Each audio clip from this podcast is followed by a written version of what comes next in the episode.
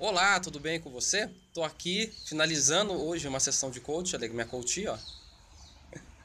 E a gente, no final dessa sessão, a gente descobriu aqui um tema muito interessante que eu quero compartilhar com você. Isso é autossabotagem, o tema de hoje. Bom, eu não sei se você conhece alguém ou se você é assim, de pessoa que tá quase conseguindo aquilo que você quer e aí, pum, dá tudo errado e aí você volta à estaca zero de novo. Isso chama autossabotagem, tá? E eu vou falar para você o princípio da autossabotagem, por que que isso acontece. Um dos princípios dela se chama a comparação.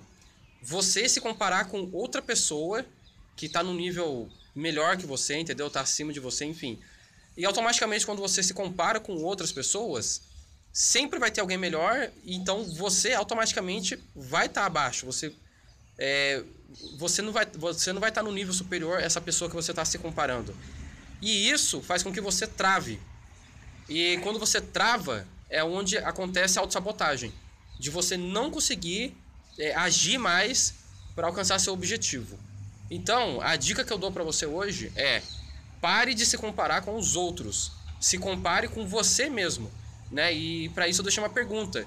Você hoje está sendo melhor do que você foi ontem?